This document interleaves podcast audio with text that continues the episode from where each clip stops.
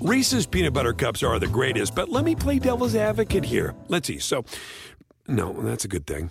Uh, that's definitely not a problem. Uh, Reese's, you did it. You stumped this charming devil.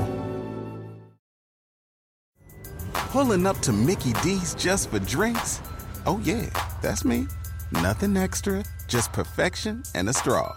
Coming in hot for the coldest cups on the block. Because there are drinks, then there are drinks from McDonald's. Mix things up with any size lemonade or sweet tea for $1.49. Perfect with our classic fries. Price and participation may vary, cannot be combined with any other offer. Ba da ba ba ba. Hello, everyone, and welcome to the Sports Grid Fantasy Football Podcast. My name is Davis Mattek. I am joined by Andrew Barron on today's show. You probably know him better as Hot Magic. Before we get into our game by game NFL DFS analysis, this will be our Wednesday show every single week on the Sports Grid feed. Need to remind you guys that we are sponsored by Underdog Fantasy.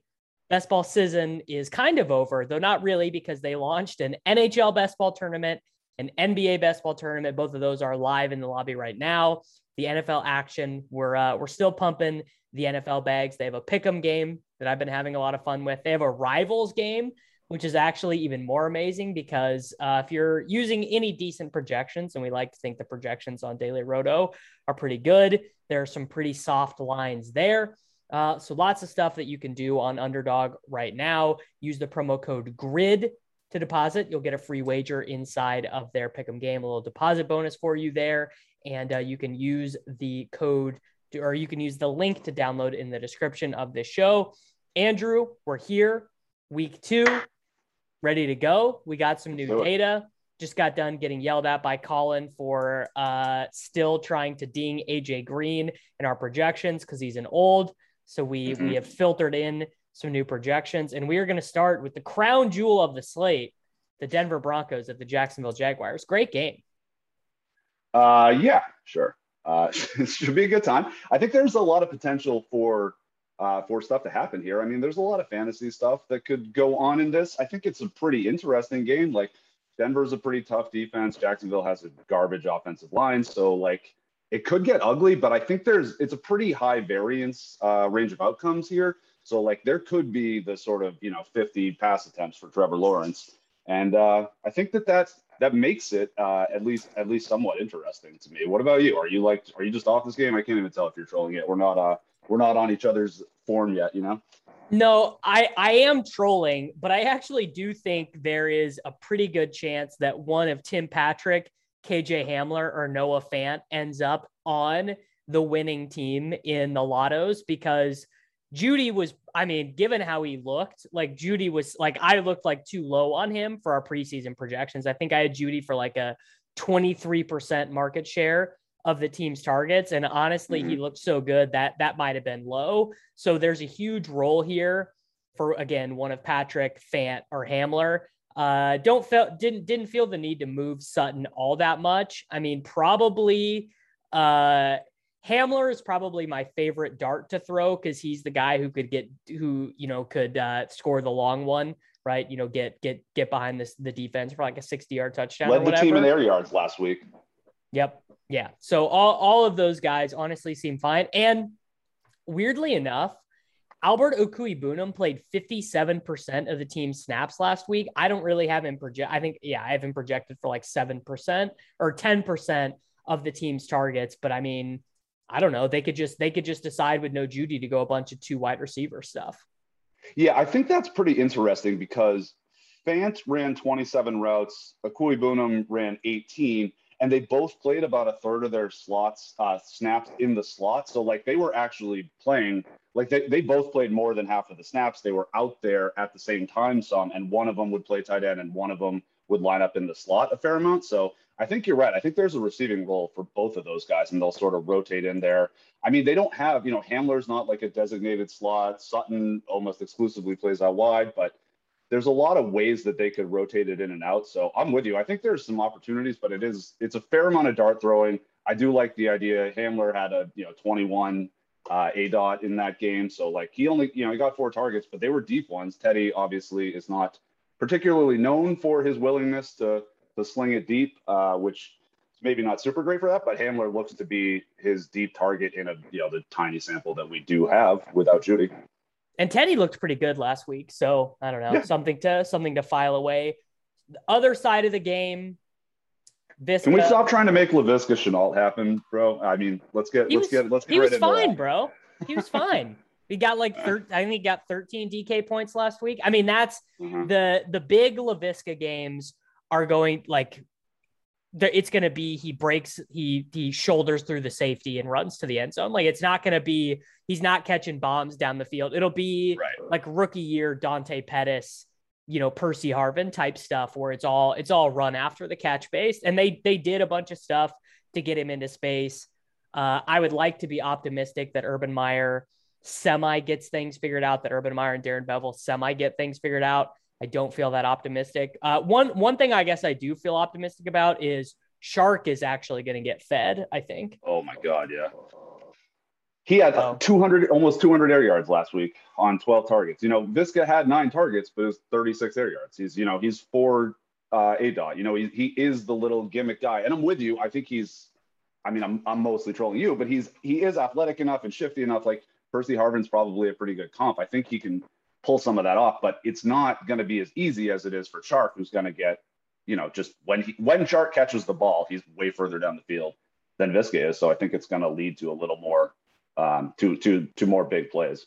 Yeah. Do you have any interest in a James Robinson rebound spot? Yeah, I do actually. He got six targets last week. He ran 33 routes. He was actually, he played, he and Hyde had the same amount of uh, targets plus carries, but Robinson played two to one over him. He was the bigger guy. He was the guy on on passing down. So I do think he's fine. This is not a great spot. Denver's a really good defense, and Jacksonville has an atrocious offensive line. But I don't know, even in like a come from behind kind of script, like he would be more the check down guy. Like I'm definitely not out on James Robinson yet. I think the hype on him was weird. Like I kind of think he always belonged in the 70s, you know, like and he was going in the 90s, sometimes 100 in best ball. And I I thought he was, you know, I was getting him a ton as my second guy. I was doing a lot of zero RB stuff. And I don't think his role changed all that much with the Travis Etienne injury. I think Travis Etienne was kind of one of those like the fantasy community trying to project onto somebody what we want to happen. But like James Robinson was the guy, and I think he still is. I just, you know, I think he's still sort of belonged maybe in the 60s, but he shouldn't have gone up to the 30s or 40s where he was going uh, either. I don't think. I, you know, sol- solid play. I tough week for him, but I'm definitely going to have a fair amount of James Robinson still in DFS, and I'm not out on him for season long either. Yeah. All right. Uh, I don't have anything else on that game. Huge discussion point this week. Los Angeles Rams at Indianapolis Colts. One Cooper Kupp, obviously looking like uh, the extreme chalk at the wide receiver position. But Darrell Henderson plays 97% of the snaps at running back last week, gives up one touch to Sony Michel in the fourth quarter. I basically have them similar. Um, so I have uh, 70% of the rushing for Darrell Henderson, and then I have him with a 9% market share of the targets. If that role from last week holds, he is, you know, one of the one of the best plays at the running back position. Obviously, there's a little bit of volatility there. Yeah, absolutely. I the one thing that would give me a little bit of pause, like I sort of expected this. I did think Henderson was kind of the lead guy. I did not think Michel was going to take like half of the workload like some people were scared of. I mean, I understand being scared of it. They, you know, they did trade for him, but it's also, I mean, how long ago did they get him? Three weeks? Like they didn't have like a whole long camp with the guy. So like they might be working him in. I do think he could eat into a little more, but yeah, Sony Michel's kind of just a guy to me. I don't think he's someone who's going to steal a ton of work. So yeah, I, I mean, as of right now, as, of week one, like Darrell Henderson was definitely the guy, and I don't see any reason why that wouldn't continue other than like a, you know, I think they will work Michel in a little bit. So it might not be the 95% uh, share, but you know, we're not projecting that either. So I'm pretty comfortable with it. And then Robert Woods saw his role diminish a little bit week one, uh, lost Yeah. some routes to Van Jefferson and stuff. That is reflected in the projections. We have him for 21%, Cooper Kupp for 25%. I feel fine about those allocations. And then also, Tyler Higbee played every offensive snap for the Rams. he looks like he's mm-hmm. going to be the big chalk at tight end. Yeah, Tyler Higbee was second on the team in routes run. He had 25, Kupp had 27. Like you were saying, Robert Woods only ran 18 and Van Jefferson ran 23. That I guess that's concerning, but I also like I don't know. I don't really buy that. Like Robert Woods, obviously very talented guy. I think it's a pretty decent bounce back for him, especially if you're right. Like uh, first runs, like Kupp is looking like the big time shock, and that's good leverage. You know, maybe this becomes more of a Woods game. We certainly saw them go back and forth quite a bit. Um, and then I did, I was interested. I had a little bit, like I played 300 lineups or whatnot. I had a little bit of DeSean Jackson in week one. He only ran 10 routes. Like I'm off of him for the time being. I think he will have some spike games for sure, but uh, it's hard to trust when he's barely, you know, when he's only playing what a quarter of the snaps. So right. not into him right now. Yeah, same. Colts side of the ball. I mean, Jonathan Taylor does again look like an elite leverage play because Darrell Henderson, Joe Mixon, uh, Harris, Najee Harris. Najee Harris. Yeah, those guys are just going to eat up so much of the running back ownership. And then obviously you'll have your Christian McCaffrey and your Alvin Kamara teams. Uh, John, Jonathan Taylor had uh, seven targets, six or seven targets last week did, yeah. with Nyheim Hines. I mean, those two guys led the team in targets, which I think is a natural response to having no wide receivers. I mean, the team has no wide receivers and no other than Mo Alie-Cox, no real athleticism at tight end. So I, I think Jonathan Taylor is, is DraftKings and FanDuel a really good leverage play at running back. Agreed. Yeah, he's getting the work, man. He got a lot of stuff. The seven targets are definitely encouraging. The guy I'm like weird about is is Michael Pittman, who I ended up, you know, I got a lot of him in best ball. I'm pretty I like the idea of him, but yeah, he and he led the team in routes run. He ran 43 routes, but only picked up three targets with you know at six eight dots. So he that's 17 air yards. Like I think that that will get better if he's out there running that many routes. I think the chemistry will improve. I do think you know he they don't have the number one receiver. I don't think this is the week for it. Presumably he gets the Jalen Ramsey treatment. You know, like that ain't that ain't pretty. That he did a pretty good job on Allen Robinson last week. I don't think it's going to be any easier for Michael Pittman. But long term, I do want to be on him. Like he's a guy I think I'm going to get really into next week. I don't even know who they're playing yet. But like once the matchups get better and we've had a couple weeks of Pittman being cold and people start to project him for less and you can get him for low ownership, I think that's um, going to be a buying spot personally.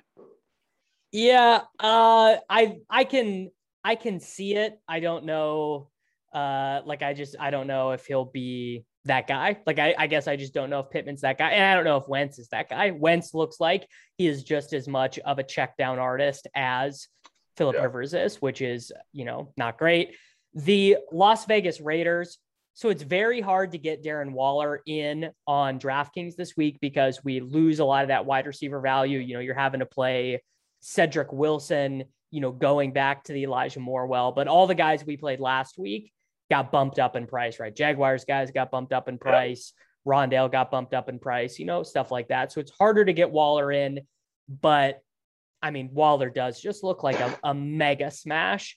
And I'm not interested in anyone else. I'm not interested in Drake, not interested in Jacobs, not interested in Ruggs, not interested in Bryan Edwards. I mean, they none of these guys look appealing to me.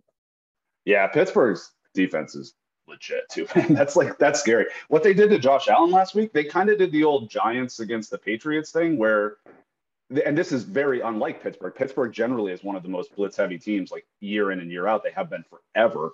Um, and they didn't blitz very much last last week against Josh Allen and just kind of sat back because the four guys they're rushing, it's like TJ Watt and Casey Hayward, and they replaced Bud Dupree with Melvin Ingram, which I mean, he's he's old, he's injured a lot, but like while he's in there, that guy is a, an absolute monster. Like from 2016 to 18, he and Joey Bosa uh, in in Los Angeles or in San Diego at the time were like the number one pass rushing duo. They were such badasses, and he is really, really good when he's healthy. I think that's a major upgrade for them he might get hurt at some point, but like if they can get pressure without having to blitz, like they're even scarier. So I don't yeah. think Derek Carr is going to be able to, to peel that apart. I agree with you that I mean the volume on Waller is like kind of hard to ignore, but you know, Minkah Fitzpatrick is a really good coverage safety. I think they'll have, you know, it's gonna it's gonna be troublesome.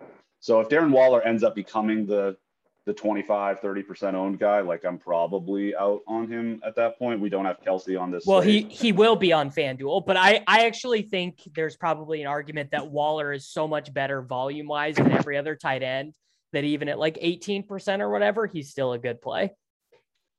Yeah, it's conceivable just because the yeah, the volume is absolutely nuts. I, the efficiency is gonna suffer against this Pittsburgh defense, but you're right. If he's getting 15 targets, who cares? Yeah. All right. Pittsburgh side of the ball just run through your thoughts on Najee Harris, right? 100% of the snaps last week was targeted in the mm-hmm. passing game. Obviously, a much easier matchup this week than against the Bills. And in what was like a weird game, too. Like that just, it felt like a strange game for both teams. Like I'm not taking, I'm not deading Chase Claypool because he wasn't that good last week, you know, whatever. Um, I mean, Najee is going to be the most owned running back on DraftKings yeah. this week. Yeah, because he got a big price decrease. He's 6,300 too. So, like, he's, yeah, a absolute bell cow, full workload guy, but not priced up with the, the Kamaras and the McCaffreys and the other sort of guys with that role. I mean, it was, it was ugly. Like their offensive line performed as advertised. It was really bad. Um, I'm a little nervous about that. I tend to like the passing game more. I last year almost always had for you know two thirds or 70% of my lineups would have a play exactly one Steelers receiver because they all tend to get owned at a reasonably, none of them tend to be big time chalk because it's really hard to separate which one's going to get all the targets. But, you know, Chase Claypool and Juju and Diontae Johnson, like most weeks, one of them goes. They had like a, they had 16, uh, 20 plus point DraftKings games between them last year. So, like, I'm trying to get in on one of them uh, in in almost every lineup, and that's more where I'm interested in attacking. I also think that's okay leverage off of Najee Harris if they snipe touchdowns from him. So I don't know. I mean, Najee obviously, yep, that's a cash lock pretty much. 6,300 running back that's going to get all the work, but there are enough causes for concern to me that if he becomes the 35%, 40% owned guy, like I'm I'm definitely coming in under that. Yeah. Uh, thoughts on their three wide receivers? Uh, yeah, I, I don't really have, like I was kind of just saying, I don't really have a pecking order for them. Right. Um, but like I want one in just about every single lineup because more often than not, one of them has a monster game, which I just explained. Yeah. All right. Uh, Houston at Cleveland. So there are two big questions here. One, which is, are we buying the volume for Mark Ingram? If so, he is probably a theoretical GPP leverage play at 5,000 at running back, I will say I have no heart in this and I will not be playing him. And then also on DraftKings, again, PPR, can you feel comfortable paying $7,800 for Nick Chubb, knowing he's probably maxed at like two pass cat, two receptions? Generally, I want I want to say no, but I think this spot is insane. Like Houston's defense is, you know, coming in, whatever. They've had one game against the Jags, good for them, but their defense is supposed to be the worst in the league. You know, the, the script, everything here, like, sort of lines up for this to be a Chubb game. Um, I don't think he's going to get crazy ownership just because his projection for that 7,800 is going to be tough because he doesn't get much receiving work. But I think there's upside for the Nick Chubb, like three touchdown, you know, 130 yard rushing game with, yeah, with two for 13, which is isn't great, but I think that he could really he can really smash without passing. And I think the the roster ship isn't going to get out of control because the projection isn't going to be super awesome, but the ceiling projection like his ceiling i think is right up there with everyone i mean we we we even have him just because their team total is so high nick chubb is not going to have a positive value projection on our stuff all that often and he is actually positive value projected at running back, which really does not happen for him with 6% of the projected targets all that often. Yeah. And he is uh, on DraftKings main, he is fifth in optimal percentage behind Najee Kamara, McCaffrey, and Darrell Henderson. He's tied with Darrell Henderson. They're both 14.1, but he's getting considerably less rostership. And the Sims know that's what that's the difference between like positive value on a median projection versus the Sims. Like the Sims understand the variance in Nick Chubb game because so much of it comes from the rushing touchdowns and those can come and go. So like he has his chance of like putting up the 30 point game is right up there with some of the other guys. So I'm definitely buying because I think he will end up being one of the guys that gets lost in the shuffle because that price tag is uncomfortable and it's showing in the first round of peons. We don't have like tout data yet really, um, and that's like a big, big part of the peons. So that won't start coming in until later in the week. But uh, just based on projection and value uh, around the industry so far, like yeah, Chubb is not popping as as particularly high owned, and he uh, does have a really nice optimal percentage. Yeah. All right. Wide receiver for the Browns. I mean, Jarvis Landry is a fantastic play. I I might go back to the well on Donovan Peoples Jones because he played 86% of the snaps for them last week, was out targeted by Schwartz, but yep.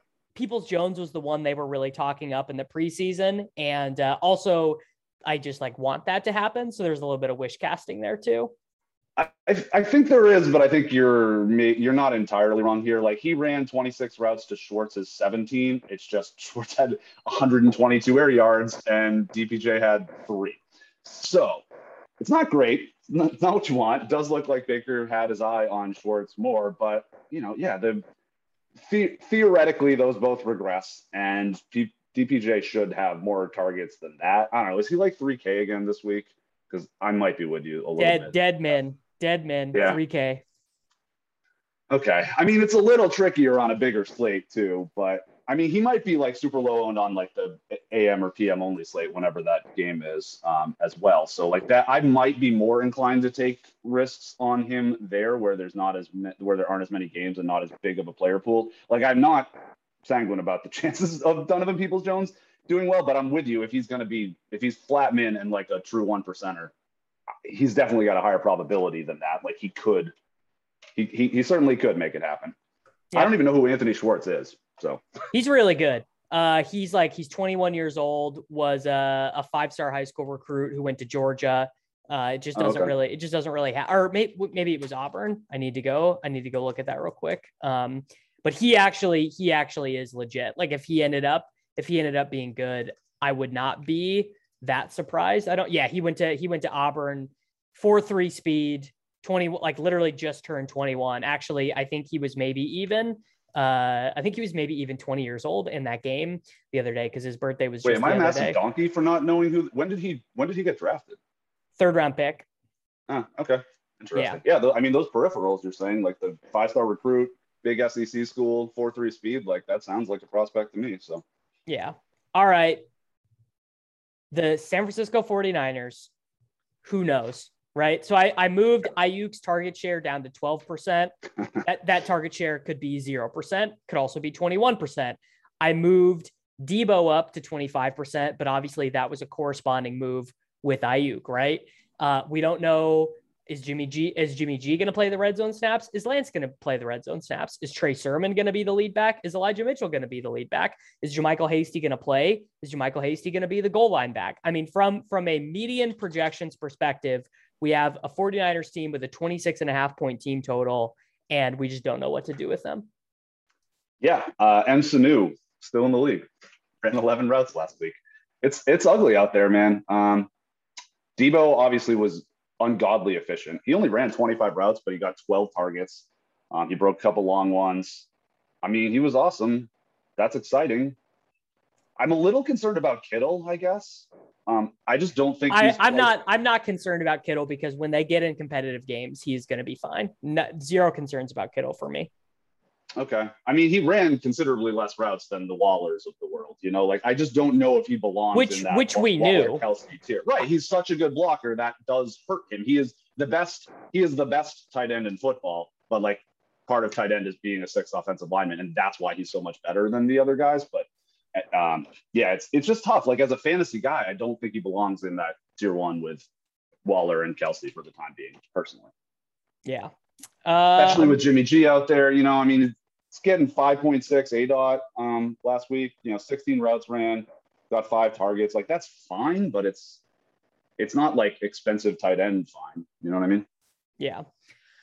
Eagles, I, I guess this is actually an interesting this is an interesting wrinkle to the slate because Jalen Hurts was like the well, he would have broken the slate had Kyler Murray not broken the slate last week. Uh, yes. And no one's going to play him this week. No one's going to play Devonta Smith. Uh, certainly, no one is going to play Jalen Reagor. No one is going to play Dallas Goedert. No one is going to play Miles Sanders, you know, all, all of these things. And I don't know, after seeing what the Lions did last week, I'm at least a little interested. Yeah, that was hilarious end to that game. Yeah, San Francisco's defense is pretty pretty good, but um, I don't know. I think the th- the thing with Hurts is like he's just he hasn't really proven it at the NFL level. Um, he's been pretty bad from a like real life quarterbacking standpoint. He was great last week, but it's also against the Law Falcons, so I don't know how much you can take away from that. But like the thing is, I think there's a lot of concern for Philly about their like they've had the best they've like the reason they've been good for quite a while or like I mean they tend to underperform a lot, but they've had like a top five offensive and defensive line for I don't know, feels like 10 years.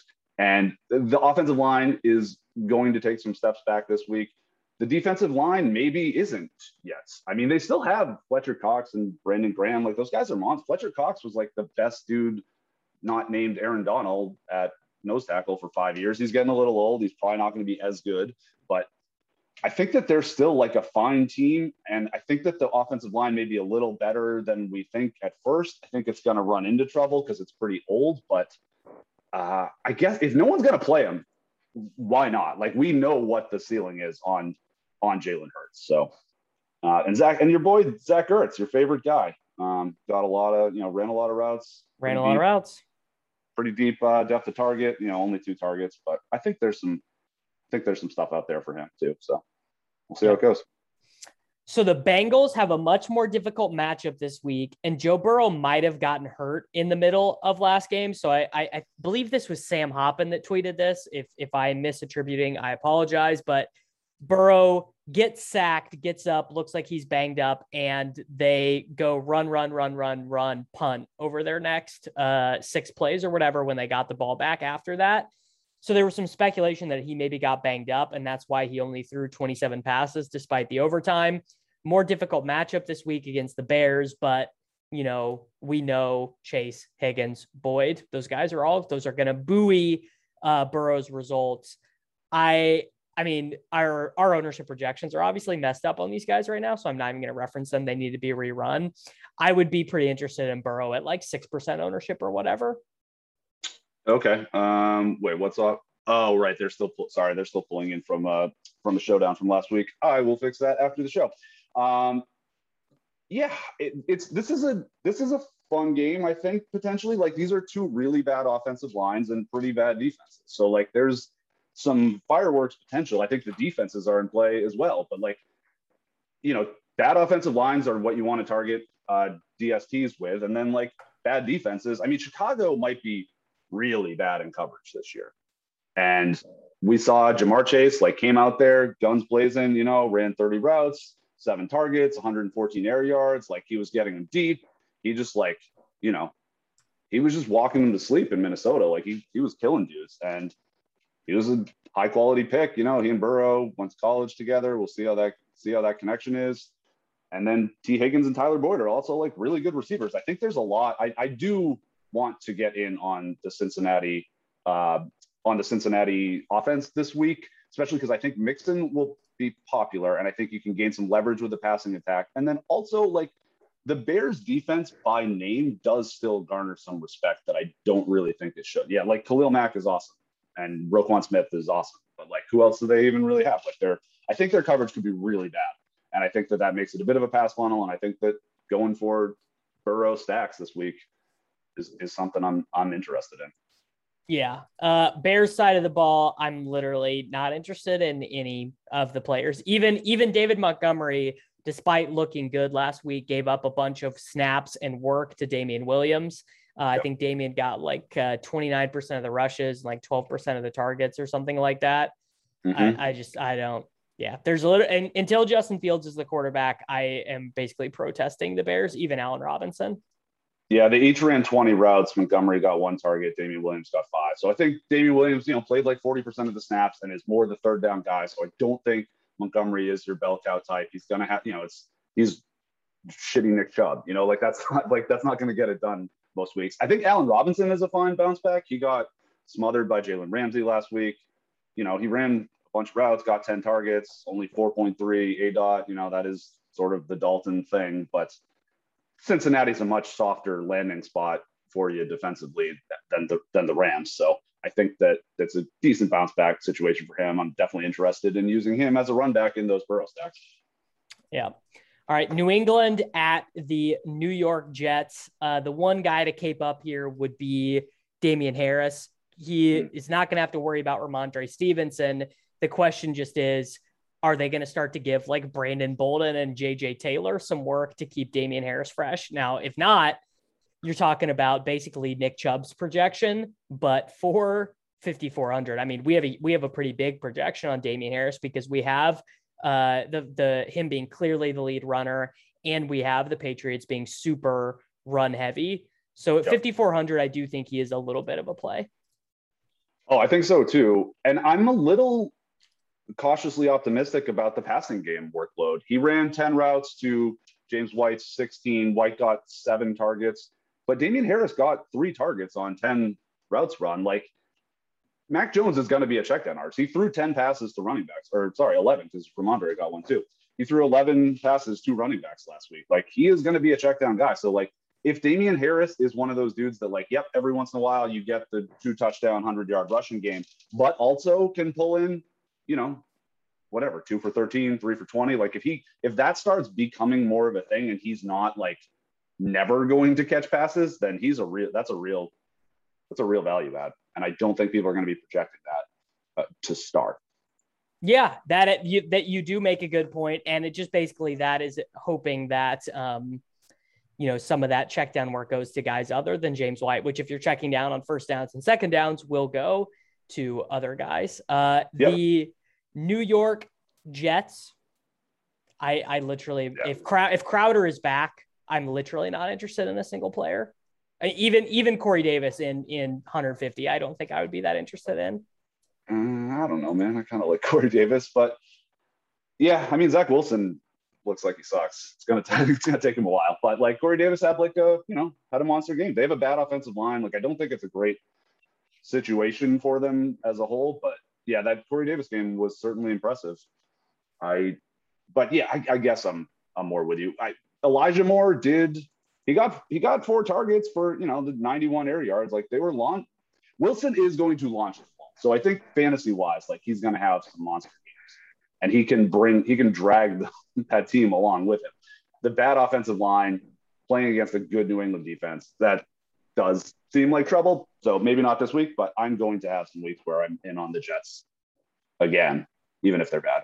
Yeah, it just does not feel like a particularly good game environment. The New Orleans Saints at the Carolina right. Panthers, uh, Alvin Kamara, Christian McCaffrey.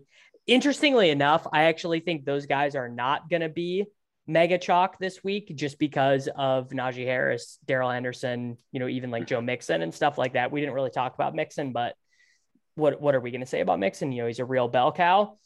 Yep. So the I the the interesting element here would be do we buy into this Jameis resurgence at all? Because all of the pass catchers are cheap, right? Marquez Callaway still 4,200. He basically played the entire game. Deonte Harris 3,900. He didn't play as much, but got deep. Trautman ran a bunch of routes, was on the field the whole game. He's 3,000. Uh, and then, you know, the bringbacks are very obvious with Christian McCaffrey and DJ Moore. Yeah. So here's the issue with that, right? Like, we're like, okay, cool. Jameis has an offense again. We love Jameis, always a really fun fantasy guy. I've, you know, whatever, lost a lot of money on him too, but certainly played my fair share of Jameis over the years. In one game, like he seems like he's playing more conservative style. Yeah. So like the leaders in targets were Trautman and Kamara. Kamara. Like that's not great. The running back and the tight end. Kamara had a five, uh, or sorry, Trautman had a five A dot. Kamara had behind the line of scrimmage A dot, a negative A dot. Like that's not great. You want Jameis to be slinging the ball a little bit. You know, Megachok Marquez Callaway did nothing. Um, he ran 21 routes, only got two targets. They were those were the deeper shots, but um, you know, and like you said, Deonte Harris had a couple deep shots, but like he's not getting a ton of he's not launching the ball down the field, which I think is a little bit concerning. That's what that's what I would want if I'm trying to buy in on the New Orleans passing attack. Yeah, I mean, it's just more of like a, we know Jameis has that in him. And if this game ends up being randomly much more competitive than the Packers game, then you would yep. be much you would be more likely to see him unleashed. Carolina side, I am I, I am not worried about Robbie Anderson, but I just don't like he's not going to be a guy that I'm throwing darts on. Like this week, Robbie Anderson's 5,800, Terrace Marshall is 3,300. I'm much more likely to dart throw on Terrace Marshall. Oh, that's interesting to me. I think I'm more, I think I'm in on Robbie uh, this week. I think he and DJ Moore ran the same. They, they both ran 33, 34 routes. Uh, you know, Moore got eight targets to Robbie's three, but they had the same amount of air yards. Like Robbie got the deep ones, and I think he's going to get the softer landing spot. Like presumably DJ Moore will get more of the Marshon Lattimore treatment. And who's there? Lattimore's Lattimore's hurt, but you also know okay. I don't know anything about cornerbacks. Well, I think they brought in Prince Amukamara, who's fine, but whatever. Yeah, it's I guess the point being more that like I think Robbie has a fine spot. I think he's gonna get over. I think people are gonna kill him a little too much on the target share this week. And it looks like we have because his optimal percentage is not good. I don't think that DJ Moore should have triple the optimal percentage that Robbie Anderson does personally. So I, I kind of like him because I think he'll be a one two percenter this week. I mean, Robbie Marsh- Robbie saw his lowest target volume in his Panthers career last week. Mm-hmm. Yeah, but he still ran a bunch of routes. Like, uh, can we chalk that up to to you know a one bad variance game? I don't know. They don't have like they made a downgrade at quarterback. That's that's the other thing. So they went from Teddy, who's you know a professional, to Sam Darnold, who I, I, don't know. Like I know the narrative is like, oh, Sam Darnold's in a better spot. He got Adam Gase to death, but we have three full years of him being like one of the worst quarterbacks in the league. I'm not sure that going to a Carolina team that also has a terrible offensive line is going to be like a panacea for him becoming a real quarterback. I just don't really see it. Yeah. All right, Buffalo at Miami. I am going to continue to be interested in the teams playing against Buffalo because, you know, Buffalo throws all these passes. That means they run a lot of plays. If they get up, so Buffalo gets up 14 0, which did not happen against the Steelers. They're still throwing the ball. That forces the other team to be pass heavy. Then you're talking about loads of pass attempts. Now, obviously, like no one, I don't have to talk anyone into playing Diggs, and no one needs to be told that uh, Devin Singletary and Matt Breida are going to be bad plays because they never run the ball. Though Singletary did play a ton last week. Singletary played like 80% of the running back snaps last week. So I don't know. Maybe maybe there are worse running back darts than Devin Singletary. But what I find interesting is that Beasley and Sanders were targeted a ton last week. Their prices don't move. They're still sitting at 4,600 and 4,000. I, I think Sanders looks like an amazing one off in GPP tournaments. Uh, yeah, I'm with you there. I think he, let's see, he ran 52 routes to, you know, Diggs ran 55, Beasley ran 55. Uh, Gabriel Davis was the clear like fourth guy. He only ran 34. And Davis was playing in the slot. Beasley obviously is the slot. So Sanders is going back outside a lot. He's played a lot of slot through his career, but yeah, I'm I'm with you. I think he led the team in air yards last week uh, over Diggs, despite having five fewer targets. So I think that Josh Allen, you know, high volume, high A dot targets from Josh Allen were very valuable last year. So they weren't in week one, but Pittsburgh's probably the best defense. It's kind of a special situation. So I'm there. I'm there. I think that uh, buying in on the Bills passing attack in general, but especially Emmanuel Sanders at that price is going to be something I'm interested in.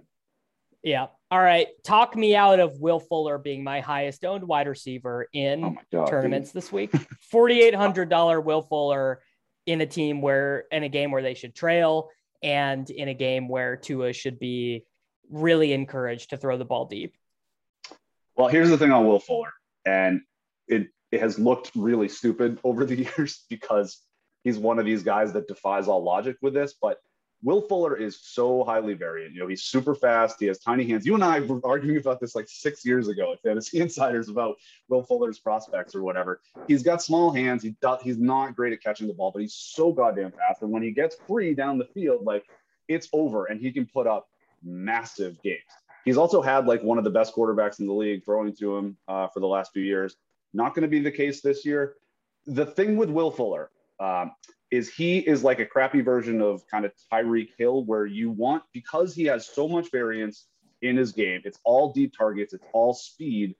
you want to play him when he's not popular and you want to avoid him when he's chalk. Now, counterpoint last year, uh, what was it, week six or whatever? Like he'd been terrible and low owned all year. And then, like, the one week he's 50% owned, then he puts up, he has his 200 yard game. So it can look really bad if you get that wrong. But if Will Fuller's not owned, like I'm definitely, I want to be over the field anytime Will Fuller is sub 5% owned for sure. If Will Fuller, you know, on those weeks when he's 30% owned, he's, a, I mean, I hate to say it and it's looked dumb, but he's a bad play when he's 30% owned because he, it's so easy for him to fail. So that's my Will Fuller. That's my Will Fuller take. I'm, I'm with you. Go for it. Take him. Have fun. I, I think he's going to, I think that his failure stuff is a little bit overrated because now he's not playing with Hopkins. Now he's the guy, right? And I think that okay, changes but he's the got calculus. Tua instead of you know instead of Deshaun Watson. I don't. I, I I think you could even argue that Tua throwing like like little screens and stuff to him actually might even be a little bit better. Now, obviously, Tua is going to be way worse at throwing the ball down the field than Watson is, but they'll be more likely to generate high completion percentage, easy plays for Fuller. I, I think. So you're turning Will Fuller into fancy Laviska Shenault. That's what we're doing here. On some of the plays, I don't know if they're going to use him that way, but they might. I mean, we have Fuller for 21% of the targets and for 8.5 yards per target. 21% feels reasonable. 8.5 yards per target is like a whole yard lower than his career average. Then that's because he gets targeted way downfield. He gets bombs from good quarterbacks and he's really fast. I'm a, I'm a little worried, but I hear you. And it doesn't, first run, he does not look like he will be particularly popular. So I'm definitely, I want to buy early if he's not going to be big because I think the monster games are going to come. Um, and if he doesn't uh, garner a bunch of ownership, I'm fine with that. I think the the more interesting question is like, who does he coffin?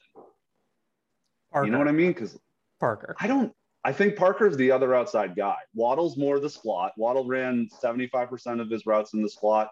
I think honestly, he might coffin Mike Gesicki who like oh, didn't play much tight end. Who was all who was already coffined.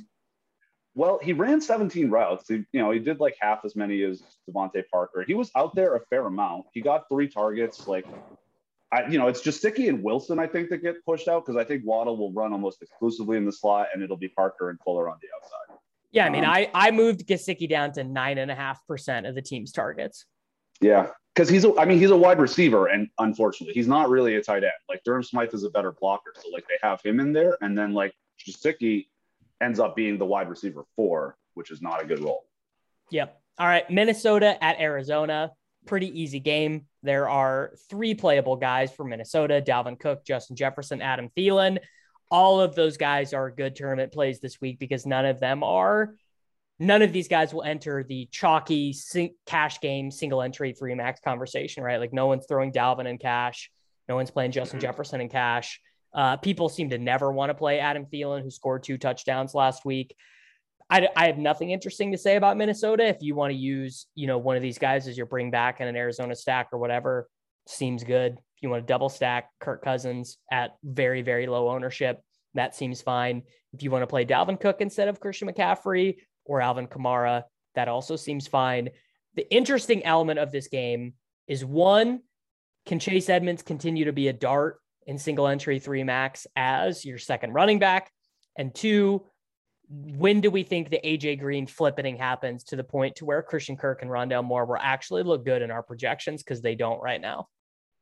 Uh, I don't really see it, man. I think AJ Green is the every down uh, second outside guy off of Hopkins.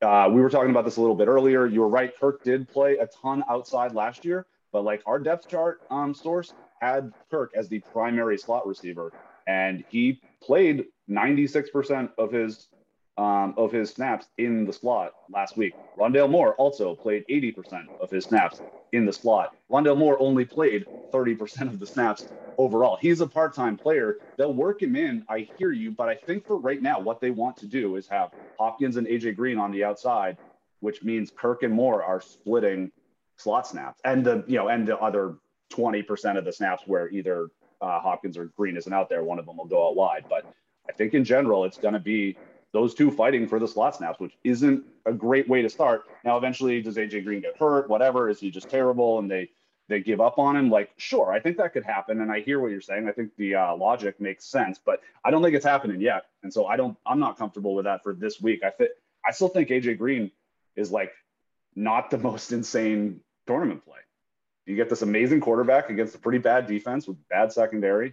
Um, I don't know. Yeah, he might be totally dust, but he's gonna, you know, no one wants to play AJ Green, but he's a presumably under four thousand dollars. He has one of the best fantasy quarterbacks, if not the best fantasy quarterback thrown to him. He's and he played 80% of the snaps last week. I don't know, man. 3,700. Yeah, I'm not playing him. Not after not I I watched I watched last week and I thought like, okay, first off, if AJ Green's gonna look good, it's gonna be in the first game of the season before anyone's hit him. And he looked mm-hmm. terrible. Kirk looked good. Rondale looked amazing. I've seen this story play out. You, you I mean, maybe maybe Cliff just does what he did with Fitzgerald and never benches him and keeps you know keeps Rondale on the bench all year. But it, I mean, Cliff is coaching for his job, so that would be insane. And maybe he does it, but it's it feels insane. Maybe, yeah. I don't know. I mean, Rondale only played thirty percent last week. I'm just like, AJ Green ran more than double the routes of him. Like, I just don't think that's, you know, yeah. The upside on Rondale Moore is certainly higher. I'm with you, but I think that AJ Green probably has just as good of a of a target share. And he got, you know, he got an end zone target early. He could shake the guy. Dude, like just blew it up, blew up the play pretty easily. But I don't know. I, I think I'm I think I'm trying to buy on AJ Green. He's an old, yeah, by week eight, we're totally it's not happening, but I think it's a reasonable buy low spot this week. He's not gonna get owned. So yeah. All right. Next game. Uh Atlanta, Tampa Bay. You know, Calvin Ridley, Kyle Pitts, I think Gallman is going to be active this week for the, the Falcons, so that's going to mess things up a little bit. Make what what are you doing with Antonio Brown, Chris Godwin, and Mike Evans? I assume your your GPP brain is just like, all right, well, we got to jam Mike Evans at what'll be his lowest ownership when they have a team total this high. Uh, yeah, obviously, yeah, a little bit. I want to play the best receiver there now. I mean, Antonio Brown is probably the best receiver there, but uh, Mike Evans is a monster. I love those like, I love huge uh, huge dudes like that that can move. I don't like the Kelvin Benjamin, Devin Funchess of the world, but if you're big and can actually move, uh, let's do this. I am a big Mike Evans fan. I'm with you. I think really Tampa Bay is a very similar situation to Pittsburgh, where it's like you want to be playing one of those receivers in almost every lineup, even if it's not a game stack. Just like have some one offs, a lot of those guys. It's hard to pick which one is going to do what. Um, you know, yeah, I think Brady and Antonio Brown clearly like each other. They had an offseason to work. So like maybe he does become the guy that just like absolutely takes over. You know, he is one of the like five best receivers to ever play the game. So it's conceivable that he um that uh that like he just is the overall alpha, but I think really it's just going to be like play one of the receivers in almost every lineup, and one of them is going to go nuts. And I'm going to hope that it's Mike Evans this week because he's the lowest owned and therefore the highest uh, payoff if it works. And then, I mean, with a 32 and a half point team total, we have to ask, do you, do, are we playing Leonard Fournette? I mean, I will not be, but are you? I mean, I think I'll probably play Rojo still. I think he was the starter and then he fumbled. That's what happens in the Bruce Arians offense. You fumble, you're dead for the game. Like I, and Rojo fumbles sometimes, but I think I'm going back to, to that well more than anything else. Um, on the running side, if I'm, if I'm going there, I think it's more Rojo for me, but it's a little bit it's certainly scary because anyone can get pulled at any time. Tampa Bay just has so many dudes. You know, I was like, I'm trying, you know, I'm wish casting an OJ Howard year. There's still a possibility because well, Gronk is old as hell and like he might lose out at some point, but um, like if he slows down and gets hurt. But yeah, OJ Howard did not play in week one. It's not great. And that's yeah. not what you want. No, I mean, and then one other thing is like Kyle Pitts is probably going to have a 22% target share all year, but he's priced yeah. up a little bit. It's it's a little bit tougher because there are actually tight end plays that we want to play this week. Uh, are you concerned at all, like season long wise, about Ridley and um? Pitts, yeah, just because like they they might they might just be a nightmare. Like the Falcons might just be such a nightmare. Um, seems low probability, but certainly it's a higher probability than I thought last week. Mm-hmm. Tennessee, Cincinnati you know, we saw we saw the lows of what happens when the play action stuff is not working and Montana Hill can't do anything. But again, basically the same game as last week, right? Tennessee, bad defense. Seattle, not a particularly good defense. High total, 24 and a half point team total for Tennessee, 30 point team total for Seattle.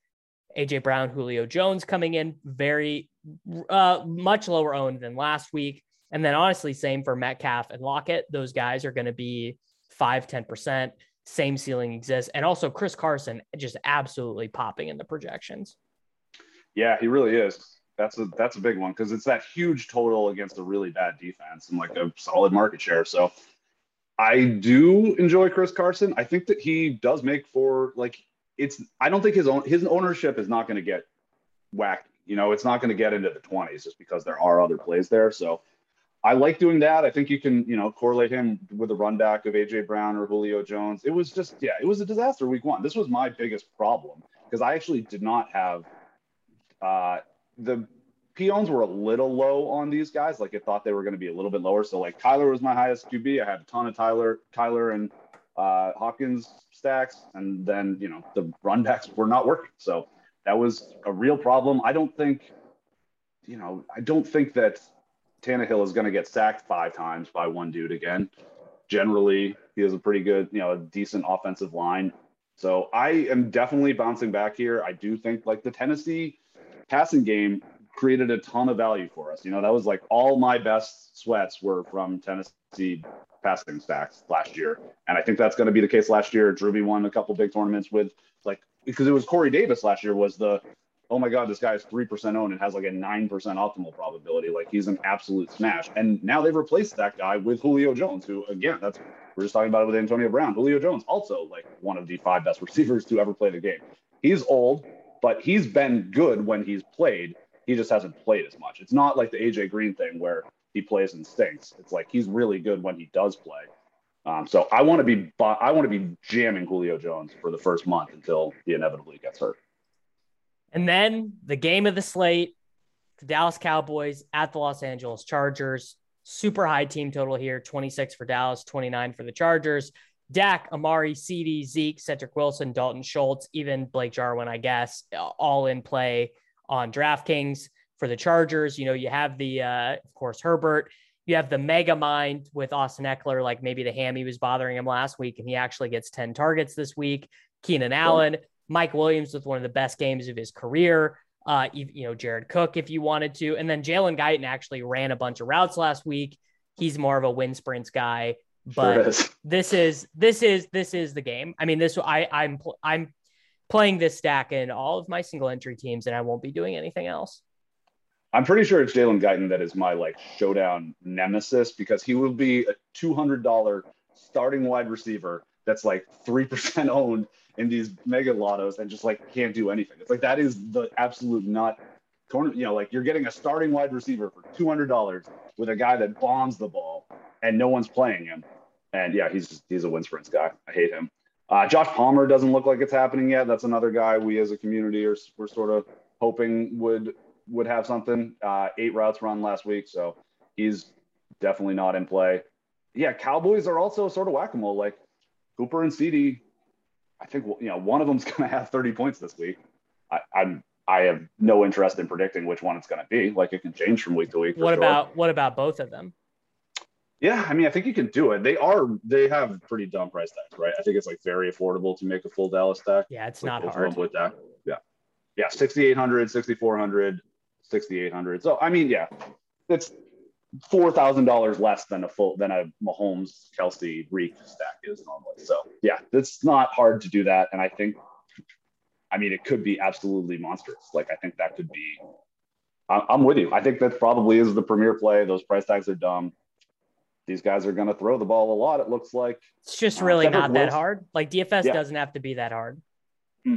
Yeah, right. And play these guys like they'll be popular, but play them, and then you just do one or two weird things somewhere else. Like you don't have to be. And this is where I struggle, certainly with single entry, because so much of my field, like what I study, what I bring to the team here, is mostly in like game theory. That's like my job is to create these simulations and find out the like most EV bets that are long shots. And so like when I make a single entry team, my God, like if I do an NBA, it's just like I'm horrible at it because my whole thought is about like how I'm getting a sort of portfolio out of these dudes. So like I'm a, I play MME well, but for single entry, it's like, oh yeah, I've put myself with six pivots in here, and that was dumb. You don't need to do that. Just a couple. You know, you got to do one or two weird things in every lineup, but you don't have to go completely crazy. And yeah, not playing a fair amount of this game is probably overthinking it.